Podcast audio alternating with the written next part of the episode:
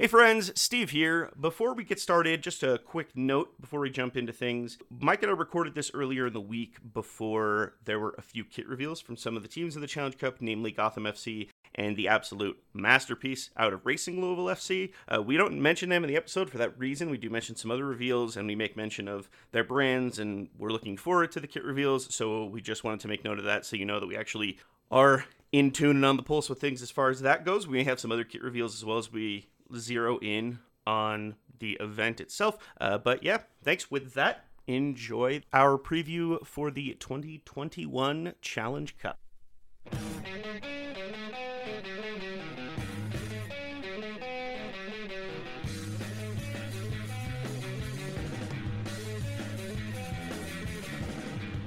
NWSL Nation, how are we? I know it's been a while. I understand, soccer fans. It's been a minute. We've had a lot going on, but we're back and we've got a challenge cup to talk about. We've got more soccer on the horizon. I hope you're just as excited as I am. I, of course, am Steve Schwartzman here, as always, when we do this with our resident soccer savant, Mike McPhee. Mike, I, I know it's been a bit of a while, but how are you doing? Doing great, Steve. I'm excited for soccer, half vaccinated, feeling good. Love it. Do I call you an Oregonian or a Washingtonian at this point? In my heart, I'm an Oregonian. So okay. I mean, you're a hop, skip, and a jump from the, the border anyway. Essentially, everyone, Mike moved neighborhoods and managed to change states. I will not share the address. That's not proper. Let's throw out my address, phone number, list of my greatest fears. Can I get the last four of your social while you're at that? Oh, yeah, yeah, of course. Awesome. But uh, is either way, the allegiance is going to stay the same. We're not suddenly going to see you in OL Reign colors. I'm sorry. I love a lot of their players. I just finished Megan Rapinoe's book. For transparency's sake, I am a that's, devout Thorns fan. Hey, that's respectable, and you still have a team, so good for you. Well, you've got one, keep one. We'll have that discussion later. So, yes. Mike, uh, I'm so excited because it's time for Challenge Cup Two, as I'm calling it. Um, that's not what it's Return formally called. Challenge Cup. Uh, I was thinking Challenge Cup Looking for Love, but I like I like oh, Revenge of the Challenge Cup as well. I would watch that. Two Challenge, Two Cup also is on the table, and then some other ones. I'm sure there's more uh, out there. But uh, the 2021 Challenge Cup field is now set. We're set up in divisions. There are going to be some key changes to this for anyone who's just getting back into the swing of things and watched the previous Challenge Cup last year. There are some key differences. The 2020 Challenge Cup was at a neutral site uh, in Sandy, Utah, or Herriman, as it were, depending on which game was which. Uh, that will be changing. These will be home and home structures. We have two divisions of five. Each team will play the other four teams in their division. Three points for victory, one point for a draw, zero for a defeat. Uh, and then the highest scoring team from each division will meet together in a final. Pretty simple. There isn't necessarily a formal tournament like previously where the play-ins organized what the one through eight seeds were going to be. If you don't get out of your tournament, you don't go to the final. Pretty simple. So uh, this will be a cool chance for each division to play each other formally, see what points they can grab, and then determine a challenge cup winner. So this one's a little more quick, succinct to the point. We are going to get to see each venue, which will be pretty cool, I think. And this, of course, caps off what has been an off season of insurmountable change for the NWSL. And I would ask you, Mike, you're the, the chief historian here. You know uh, the league as well as just about anyone in terms of its history. I, am I too advantageous in saying this could be the most change that the league has experienced from one year to another? This is a wild, wild off season. First of all, we have 10 teams in the league. How about that? It's been like years. It. So we I'll take more even. I'll have you I've know. good news. so it. we we've got 10 teams in the league. We've got a new team in Louisville. We've got sort of a new team in in Kansas City, new, old, moving, whatever you want to call them. There has been a lot of player movement. There's yes. been new owners, new investments, new sponsors, trades, expansion drafts, college drafts.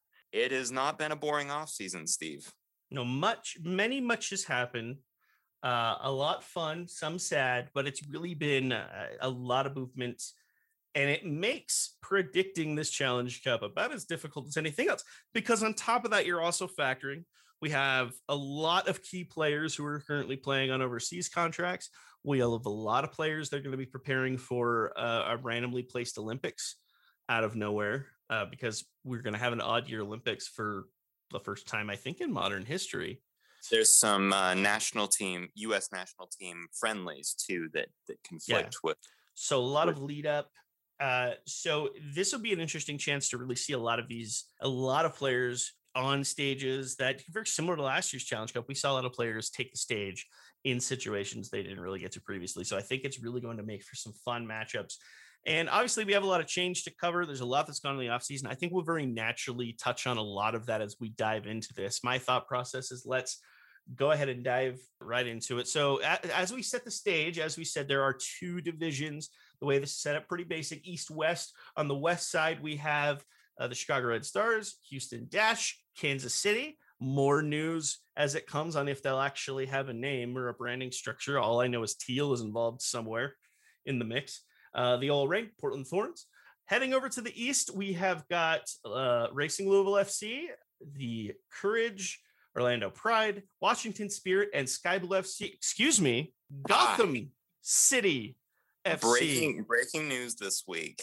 No more Sky Blue FC. So we're going to start with the East. We're going to go sun, sunrise to sunset. We're going to start with the East, and we're just going to kick it off right here because if there's anything I'm excited to talk about, it's a new branding structure, my friend.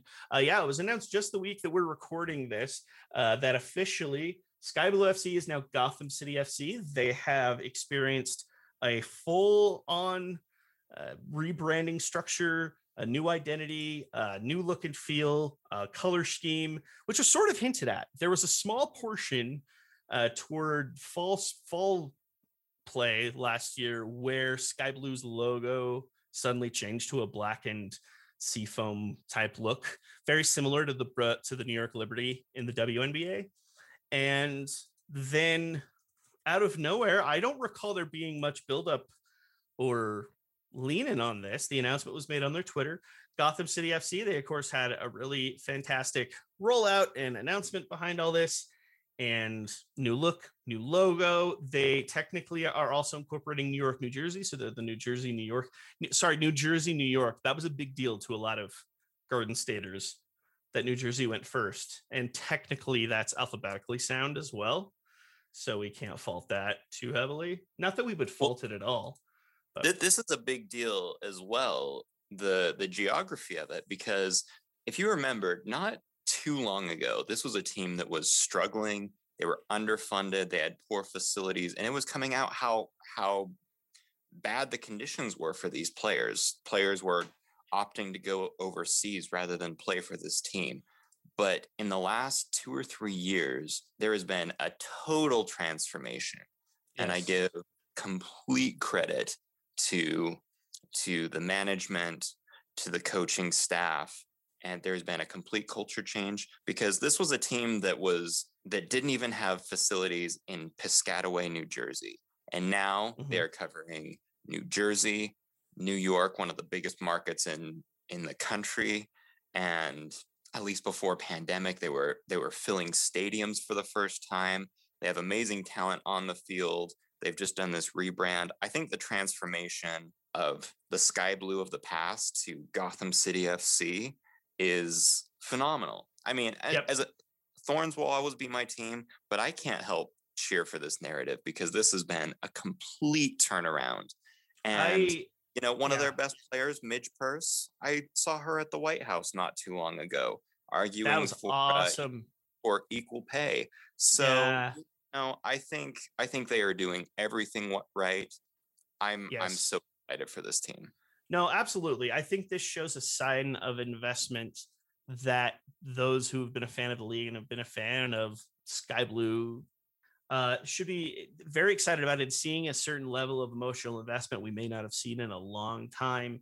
On top of that, the brand is so clean, and I think that that supports it. I, you know, my one take on it is the shield utilizes the Statue of Liberty iconography, which obviously leans a little bit more New York than New Jersey. That said, I do think it plays into the Gotham theming well, if that makes sense.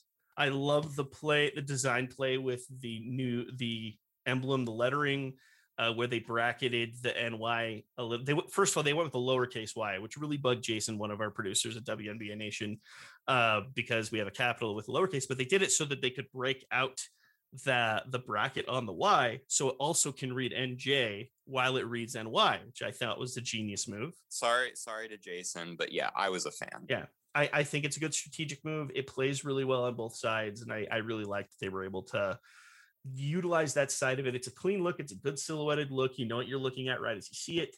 It plays to merch really well because simple designs play to merch really well. As a matter of fact, I just went to their website their uh, top line, um, all their current rollout of adult size items with Gotham FC, their two t-shirts and their hoodie are at low stock, so they'll be sold out before long. Often a very strong sign for them. This is now one of those teams when you look at their brand, the first thing you're like is, man, I want to see what these kits look like because I think they have a chance to do some cool stuff there.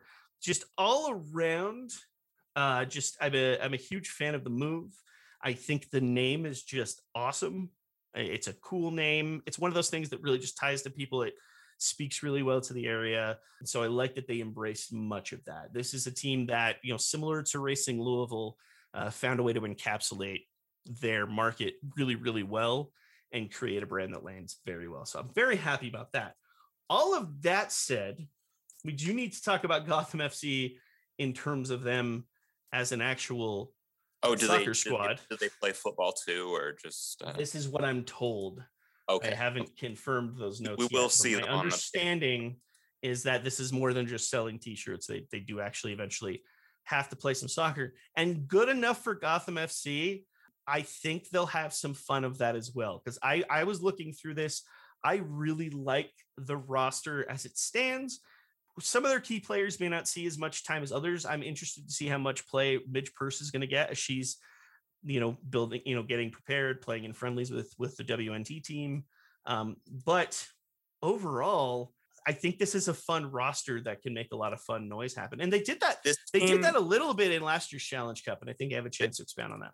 They made some noise in the Challenge Cup and in the Fall Series last year.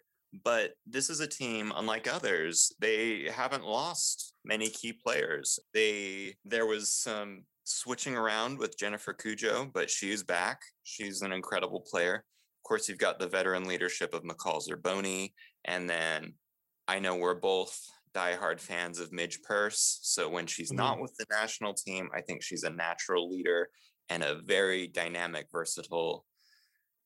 I'm going to call her a defender, but you know, different teams have used her in different ways. She's just that that mm-hmm. versatile in her style that she can push forward, but also is an incredible credible defender. So, and then Nahomi Kawasumi. There, there's a lot of talent on this team. Ifeanyi Manu. It's mm-hmm. a talented team. I think they could definitely make some noise, if not finish at or near the top of their division. I agree. I think there's a high potential for them all around, those pieces considered.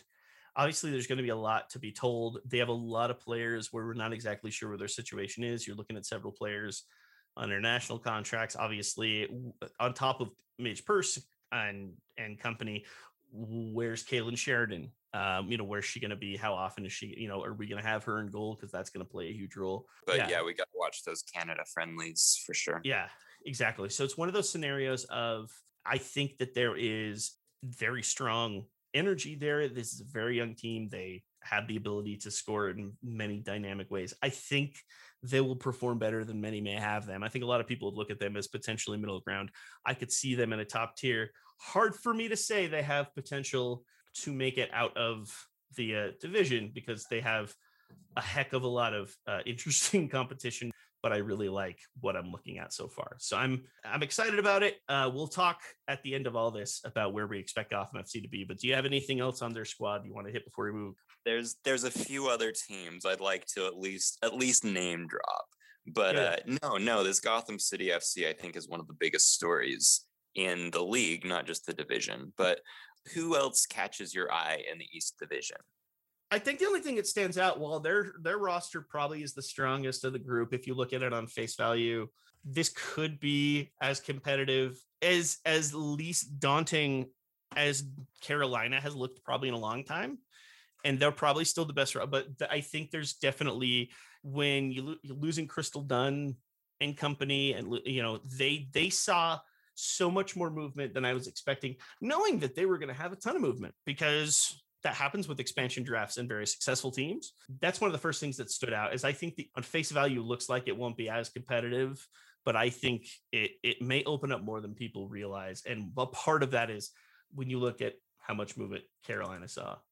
Well, yeah, North Carolina, I mean, I think we've almost gotten used to the fact that they've dominated the league for several years, right? Two mm-hmm. championships in a row, Shield winners. They got knocked out early of the Challenge Cup last year and then kind of mm. underperformed in the fall series, but they probably lost more players than any other team. You mentioned Crystal Dunn, mm-hmm. which is a huge loss, but then they also saw Sam Mewis and Abby Dahlkemper go overseas to Man mm. City.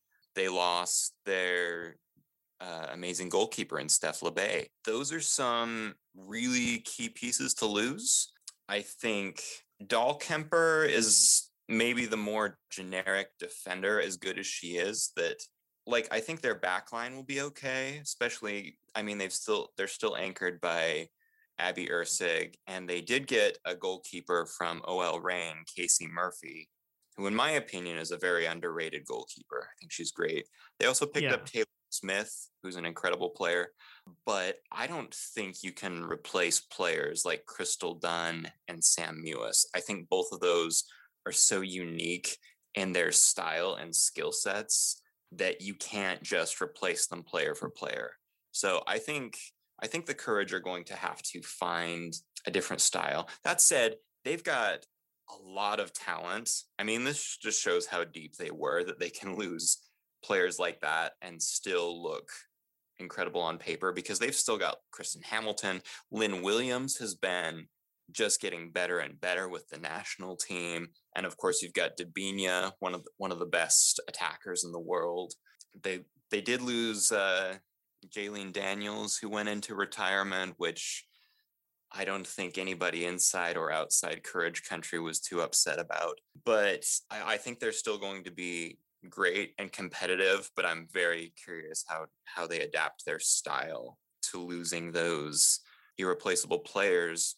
And one thing I wanted to mention, Steve, I wanted your take on this because this is this is an off the field development, but as you know, we've we've seen mm. a continued wave of support and investment for the women's game um, for several years now. One of the most interesting developments was that tennis legend Naomi Osaka is now an owner of the Courage. Now, now, what did what what were your thoughts on that development?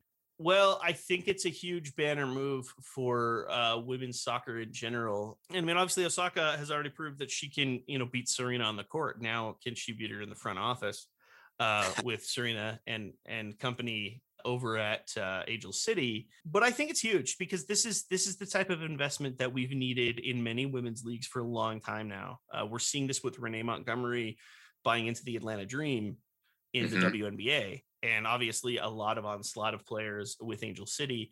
I think this is huge because it's it's almost more about optics than anything else. That ability to say that this product is not just important. We talk so much about how important the the WNBA, the NWSL, and the NWHL and company are. This sells excitement. This sells. This is why it's why it matters. Why it's exciting. Why it's something worth investing in. And so, yeah, to me, this is something that will actually have more of a long term effect than people might realize she's she's proving that the support is there. I I love that. I love her interest and investment.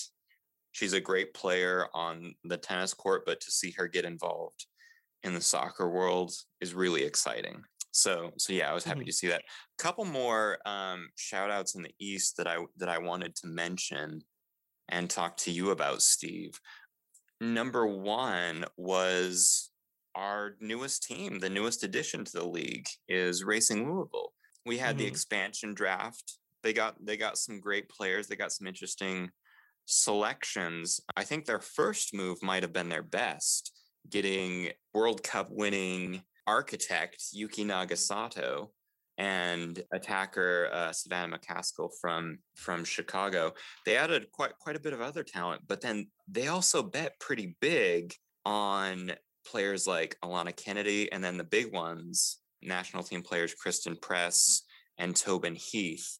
and we have no indication that they're actually going to report or play for racing. Now, do you think they struck out? I mean, if they ever decide to come back to the NWSL, Louisville has those rights. They can trade, they can use them on the field. What do you think yeah. as of now, as of Challenge Cup? Because because I think that was a big bet that hasn't paid off yet. Um, do you think they can put together a decent team with without that talent? I mean, not to say that they don't have talent, but certainly not what they had hoped for. Do you think they can put together a squad or do they need some time to get established? I definitely think this was a calculated move. In my mind, I feel like they had to know they were drafting Christen Press, Tobin Heath, knowing they were certainly not going to see them in 2021. That was like, if nothing else, that was definitely not going to happen, if ever. Now, is there a case where I could see, for instance, a Christen Press show up and say, Hey, I'm going to play, but you're trading me to Angel City? Yeah, that's very possible in my mind. Do I see a scenario where other moves are made? Yeah, but I think what they drafted was variable value. And what I mean by that is either we are able to get the stars to align and now two of the best players in the world are on our squad, or we just acquired some of the most tempting trade value in the entire league. And we can build even more. In their head, I think they go, you know, this limits us from 14 to 12 picks or whatever. But in our mind, we could end up with 18 picks by the time we all said and done because what we could potentially get back for these players. So I think that they they're seeing a chance to leverage that, and they had to know they were not going to see much play. That said, how they drafted around those players was extremely well skilled. Yuki and McCaskill, fantastic pickups. You know, I like Millet as an addition. I you know, I think overall I really enjoy what this roster looks like. I remember when you and I did a mock draft on racing and it looked very different than what it looks like now. Um, and I like there's more than what I I was pitching. they did not consider our input, and that's perfectly respectable.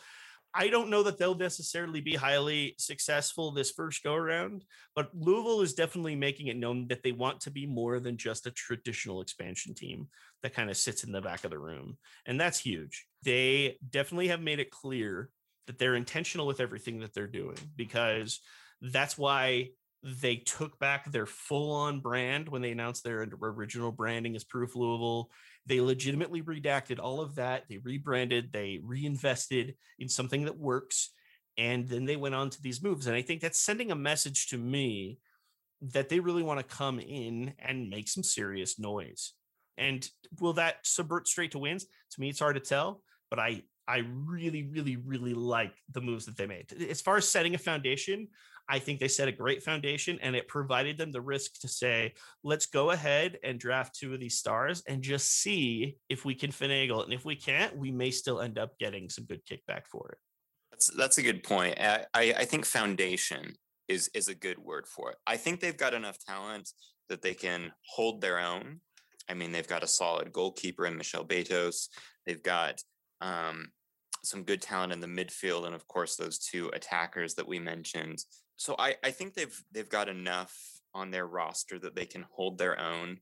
But I agree with you. I think they're building a foundation both on and off the field for future success, which is really important for the sustainability of a new team. So in, yes. in that regard, I, I like it. I don't I don't expect them to, you know, win their division, but I, I like what they're doing. Definitely. No, I totally agree. As far as anything else that you wanted to call out, obviously we're, we're not going to see Rose Lavelle in Washington. Um, the Jeez. Orlando Pride rolled out uh, one of the more daring. Yeah. Uh, yeah. Come on, City. Come on. Blue Moon. Do it. Where? Caroline Weir's my favorite soccer player. I don't know if anyone knows that. She's my favorite. But in fact, uh, Mike does know this because you you got me I a do. super cool. You sent me that card in the mail, the Caroline Weir card that I almost called a stamp because it's sort of the size of a stamp, but okay, uh, it's okay, awesome. There's a, there's a, story behind this. Listeners yes. probably don't care. I'm going to tell it anyway because I in, love this in, thing.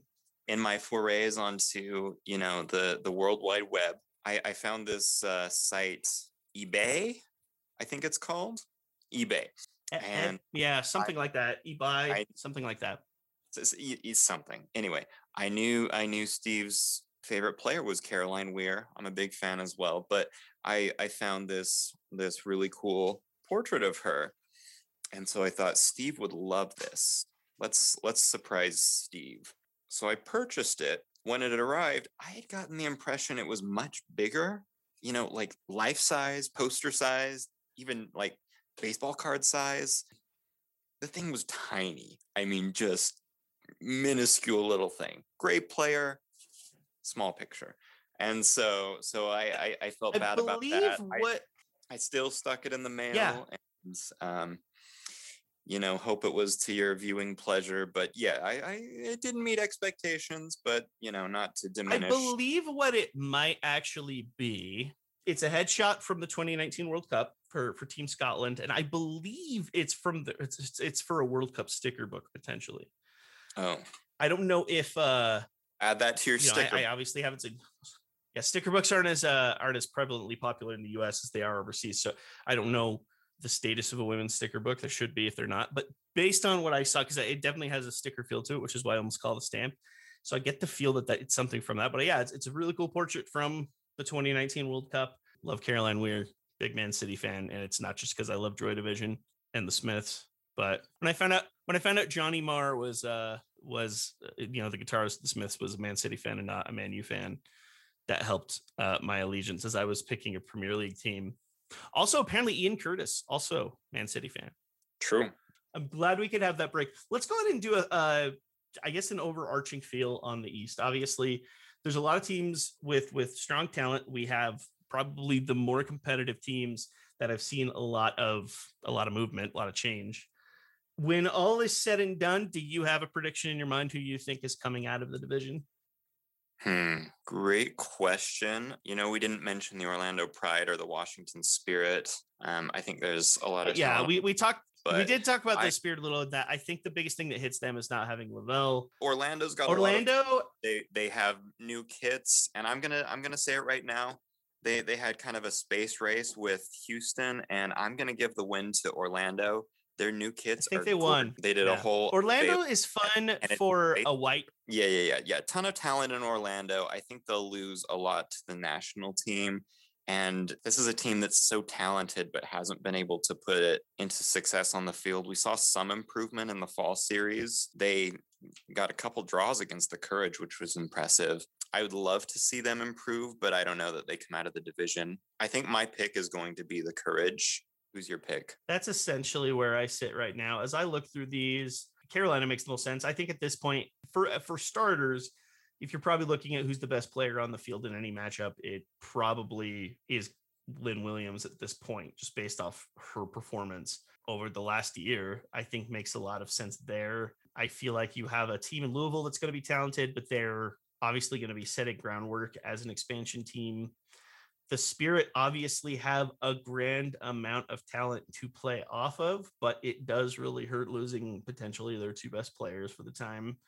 Yeah. Uh, so that's tough. I, I'd see them potentially second or third as far as Washington looks. And and they also did have some key pickups. You know, Kelley O'Hara, Emily Sonnett. They, you know, they have some new pieces to potentially boast. That all said, as I look at it, the Courage just make the most sense as far as this is considered. I'd say if there was one team that could mess around with that, I think there's something brewing in Gotham, and I think they'll be a really competitive squad. That said, yeah, I, would probably take Carolina in this instance as well. Should we head west, young man? Yes, we're gonna head uh, to. Oh, very nice.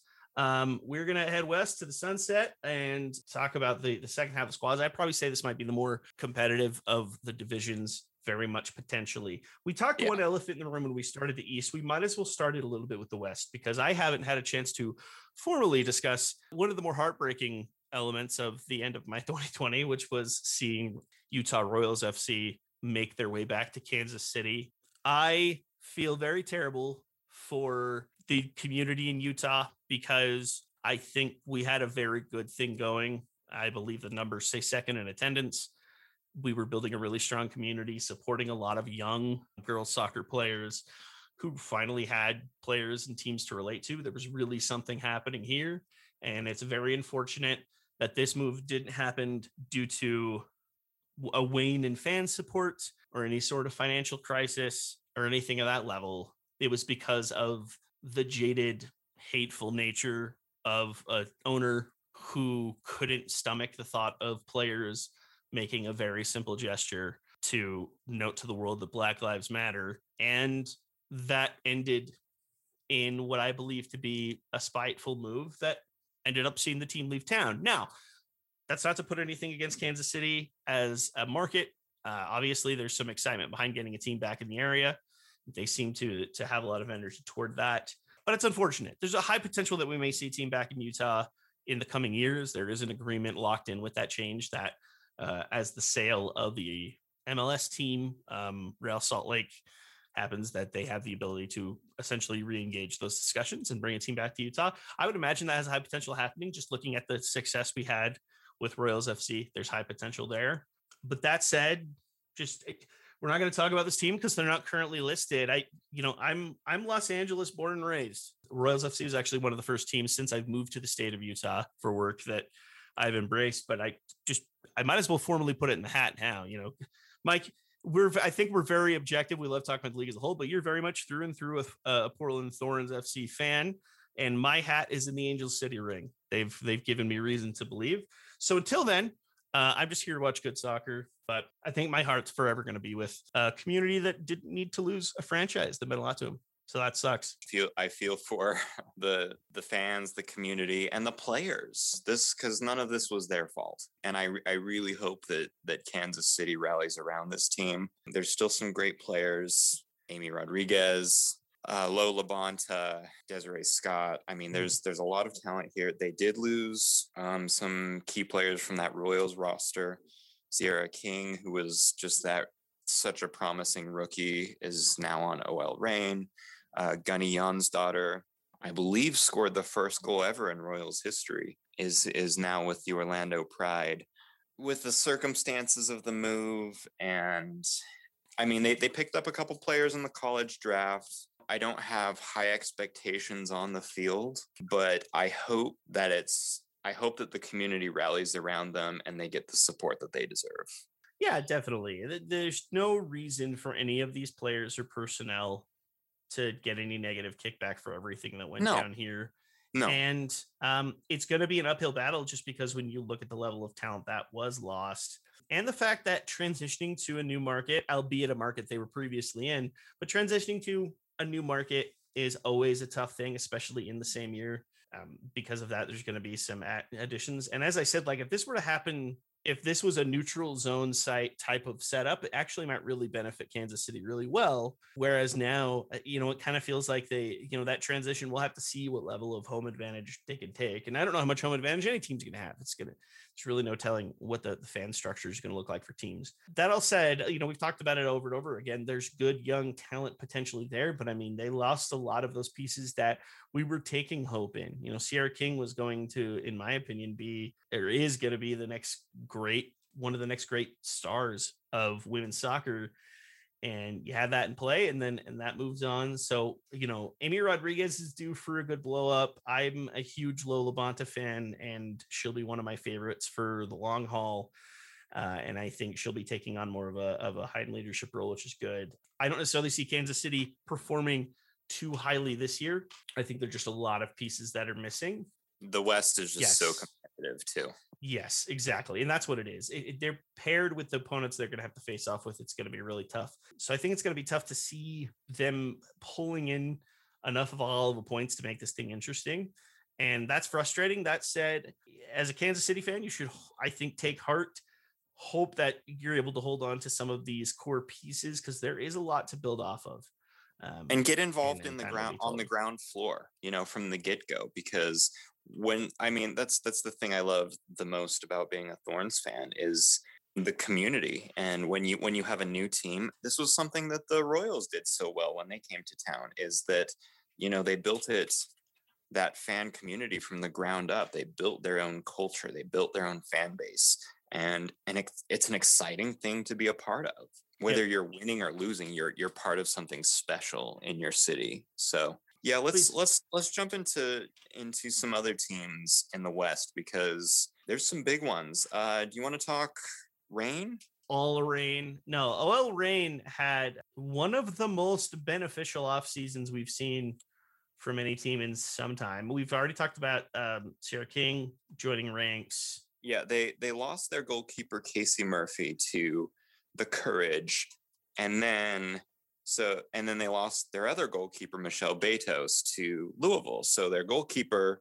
their, their the net is wide open. But then, and this was sort of under the radar, but they signed veteran English goalkeeper Karen Bardsley this this is a huge signing. She's she's this phenomenal international goalkeeper.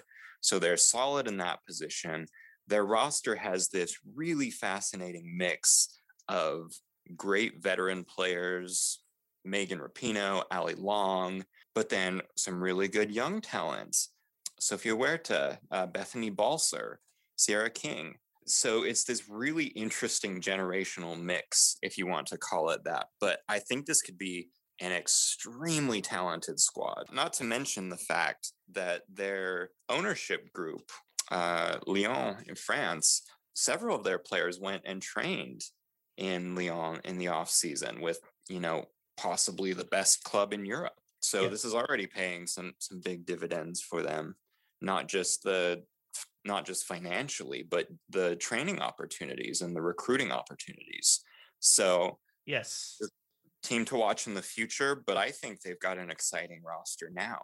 Absolutely. I, I couldn't agree more on that. I think that there is a strong nest of talent here. Obviously, there's a handful of players that we don't exactly know how much we'll see in them. Megan Rapinoe is listed on this roster. We obviously didn't see her in Challenge Cup last year. She has played in some WNC friendlies, but I wonder if picking up these youngs in Tziarra King and company is very much a part of trying to recruit players like Megan Rapinoe to to try to be a part of the Challenge Cup wherever they can. Because if you want to talk about the perfect mentor mentee relationship, it's right there. And I think that's a great situation for both of those players to be in. So even if we don't see here take on much pitch time, just to be able to play in a mentorship role like that is going to be huge for them. I do love that mentor mentee, like that mix they have of veterans and young and young legs is very strong. I personally, if you know, the narrative of this show is that I'm very much the student here. I didn't know much about Karen Bardsley until you really noted it to me. And if you have to lose Casey Murphy, this is definitely a great peg to fill that hole. So I think that puts them in a really strong place. The OL Reign are going to be huge players in these standings. How they're very much going to play a large role in how the one the one through five end up in the West. They're they're certainly on that short list of a team that could very potentially make their way out. Yeah, absolutely. Um, I I kind of want to get your take on the reigning Challenge Cup champions, Steve, the Houston Dash. They didn't lose a lot of players in the off season. Not a, not a lot of movement, so pretty stable roster. Is this a team that could have even gotten better since they sort of got the underdog win in the last Challenge Cup? I mean, I would say so. Just the confidence of being able to pick up where they left off, they were not on a lot of short lists to win the Challenge Cup, and there they did it, and they did it in very exciting fashion. So I think it has that. Gabby Sailor is a phenomenal acquisition out of Portland. That really adds to their mix really well. A lot of people are talking about Rachel Daly being available, and that's great. I'm more than anything excited for what Shea Groom is going to do because I think Groom is very much on the precipice of becoming one of the elite players in this league, one of the top faces of the NWSL, and this is going to be a potential stage to do it. I think they have gotten. I think they've very much potentially improved. What's going to be tough for Houston is I think a lot of teams in their division also improved by a large margin. Matchup wise, how's it going to play out for them? Because they did catch a little bit of luck with some of their matchup structures when it came to uh, last year's Challenge Cup. They they won a they won the Challenge Cup because they deserve to win it.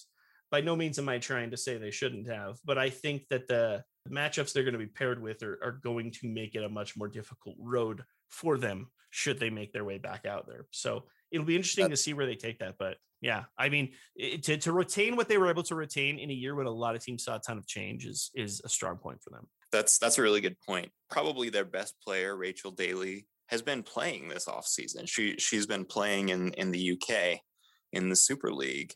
Um, so that helps when maybe other players are a little bit rusty, having not played in six plus months. Mm-hmm. Also, Kristie Mewis has been a breakout star on the national team. I think she just continues mm-hmm. to get better and better.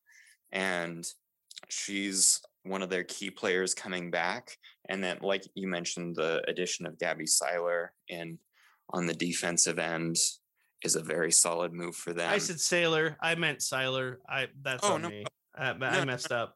Oh, you're you're fine. Um, like you said, I totally all of agree. us, all of us in the WNBA community just went through the Aari McDonald situation, so now I I'm trying to come correct with Ari.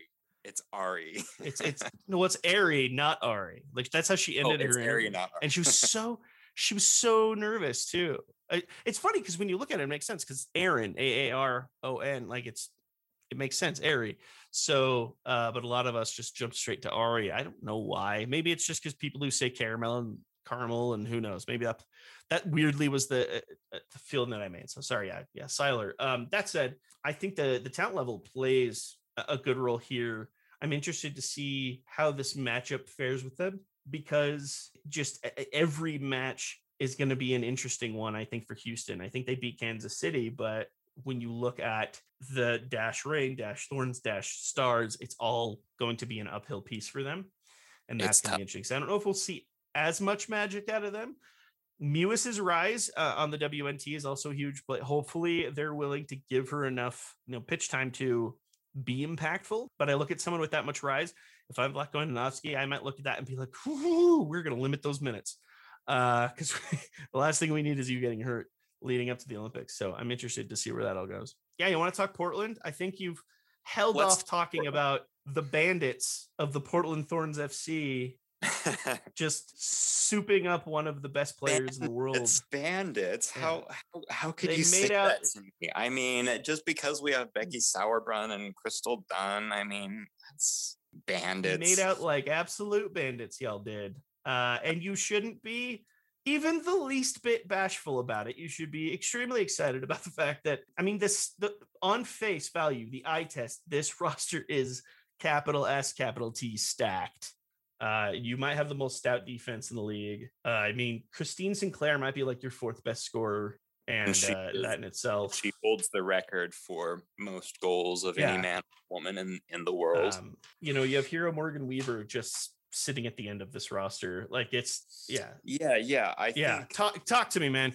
Okay, okay. So I, I love my thorns. Very deep roster. The addition of Crystal Dunn is huge. I talked about this with the courage, but she is the biggest question with her is where to use her because she can play anywhere. She could play goalkeeper as far as I'm aware. But I mean, because she's got the speed to be just a lethal attacker, but then also she's a ruthless defender. She pushes the ball forward quickly. I mean, impossible to defend. The addition of Crystal Dunn, I think, is huge, and I'm excited to see how she meshes. A defense anchored by Becky Sauerbrunn is always pretty impenetrable. I'm not trying to be biased here, but on on on paper, I think this looks like the best team in the league.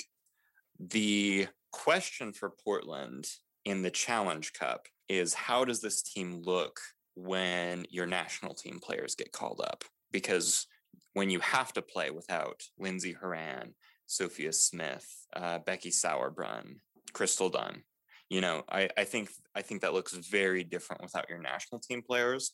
I think they've got the depth that they can make it work, but are they st- are, are they still that elite team without those key players? That's that's my biggest mm-hmm. question for them like I said, on paper, arguably the best in the league. We'll we'll see how they mesh on the pitch, but but I think you look at that roster and it's scary. So we'll we'll we'll see how they cope with the national team departures, but we, we did see uh, you know Gabby Seiler, who was a great defender, head to Houston. We did see the retirement of of the great Britt Eckerstrom in goal, the hero of the 2020 Challenge Cup for me. Yeah. But yeah, it's an exciting time as a Thorns fan. I'll say that.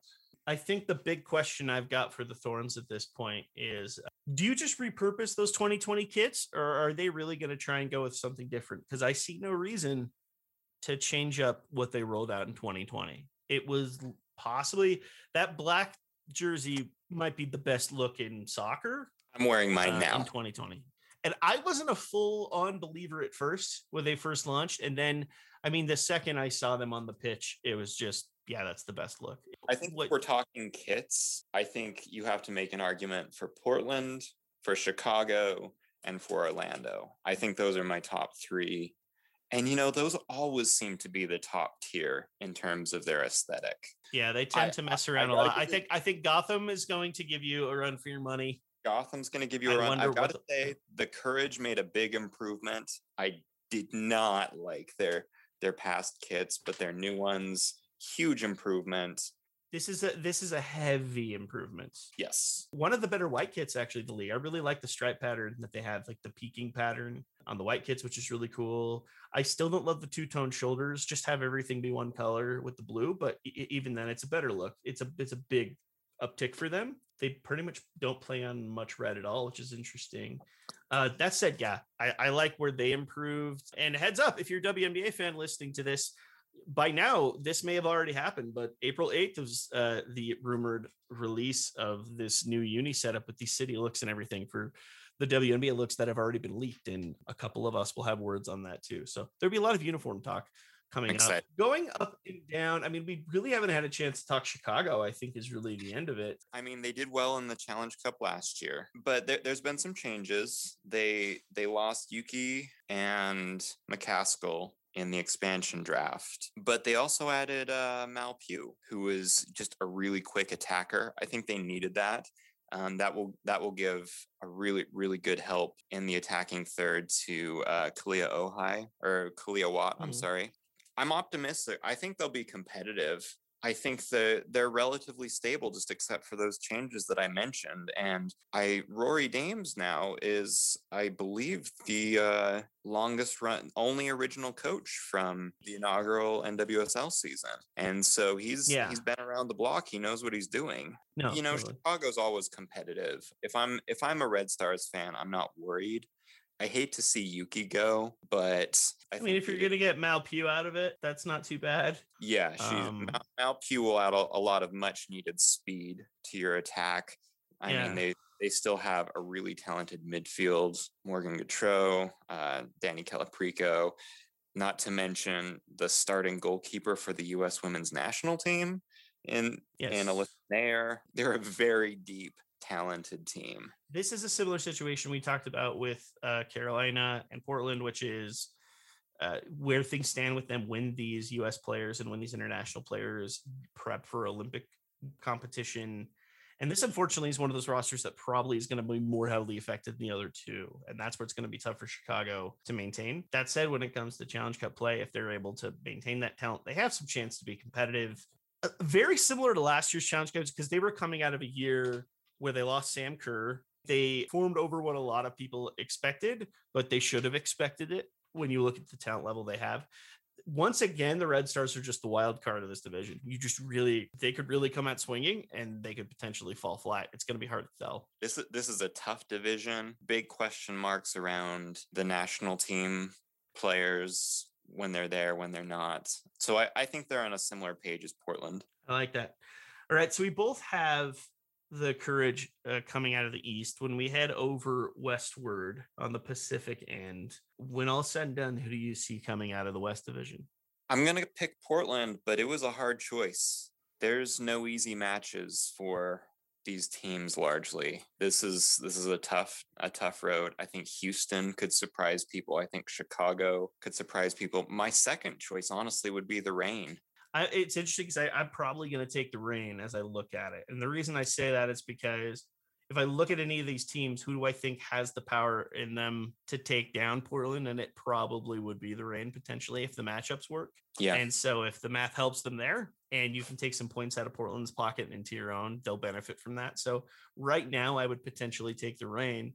So that moves us to the, the overall final prediction. So we both have a similar team and a differing team. So in a Portland Courage final, or should we? Ooh, should we make this fun and do an end of Deal or No Deal, where we have to predict each other's finals? You know, at the end of Deal or No Deal, you can switch cases. Should we switch okay, cases okay. and pick each other's okay. finals? That's fun. That's fun. I like that. I'll go first. I went second on the division calls. I'm actually I would take Portland over the Courage in this matchup. I think Portland is chomping. Well, you know, they they did it last year in the Challenge Cup, and I think they're chomping at the bit to say now we want to do it with some real impunity. So that's there's a history there. Crystal Dunn has switched sides. You know, people people can talk Portland's Portland and OL Reign being, you know, the Cascadia rivalry. I think this is the biggest rivalry in the NWSL, in my opinion. But I'm also yes. taking Portland. Awesome. So OL Reign and the Courage. Should that matchup take place? Who do you got? I'm taking Reign. See, in that case, I would take the Courage. I think the Reign are weirdly cursed against Carolina. Because I mean, they had possibly, if you want to talk about the, the, biggest heartbreaking loss of the Challenge Cup last year, they surrendered a, a defeating that goal. was it like the 87th minute? Yeah, I mean, it was like the 89th minute, I think, even. It was very late. I remember it being very heartbreaking. It might have been earlier than that. I'd have to look back, but I remember it being one of those like goals. On a, and a game when you look at it defensively, I felt like the Reign were the better team from top to bottom of that entire performance. And if they'd have just gotten one goal to pay off, it would have worked for them, but it, it ended up not. So that was an interesting case as I look at it. But interesting developments. Obviously, uh, it proves to be anything close to last year. We're unfortunately not going to have a playground that I'm aware of, and all of the other goodness that people. I'm interested what memery we're going to see out of this uh, this year's Challenge Cup. It's it's. You know, I don't think we can live up to to last year. You know, desperation breeds creativity, and a lot of as as challenging as the bubble was and players have spoken about this as challenging as the bubble was it lended itself to some high quality memery, as you say. Yeah, desperation police creativity was actually the the key pitch when I uh, proposed to my wife. So okay, okay, yes. I I I applaud you. But there you have it. The predictions for the Challenge Cup. Uh, of course, this will kick off uh, as you're listening to this. If you're listening to it as it comes out this Friday, that being Friday, April the 9th, we have our first two matches. So we've got Dash and we've got Dash hosting the Red Stars, 8:30 Eastern. That'll be on the CBS network. Portland Thorns FC hosting Kansas City, name soon, 10:30 Eastern. That'll be on Paramount Plus and I don't know if they have a that's basically CBS All Access. It's called Paramount Plus. It definitely looks like it the, the logo definitely looks like something that only has John Wayne movies, but it does have CBS programming in it. It will especially have the Challenge Cup. You have our word on that one. That's so. the Paramount Plus guarantee. I, I I don't know. I have no confidence in what I just said. It's also available for international streaming on Twitch, like all NWSL content. So yeah, inaugural weekends. Um, really really excited about this. Let us know what you think. Yep. Awesome. Well, there you have it, everyone. This has been uh, Mike. It's been nice to, to test these muscles again. It's always exciting when it's Challenge Cup season. I, I've missed you. I've missed talking football. I've missed the listeners. You know, this is this is great. Absolutely. We're kicking off a great year for women's soccer, and we're glad to be here every single step of the way. And until all then, thank you so much for joining us for this return episode of NWSL Nation. Thanks again for listening. I'm Steve Schwartzman. I'm Mike McPhee. And we will catch you next time.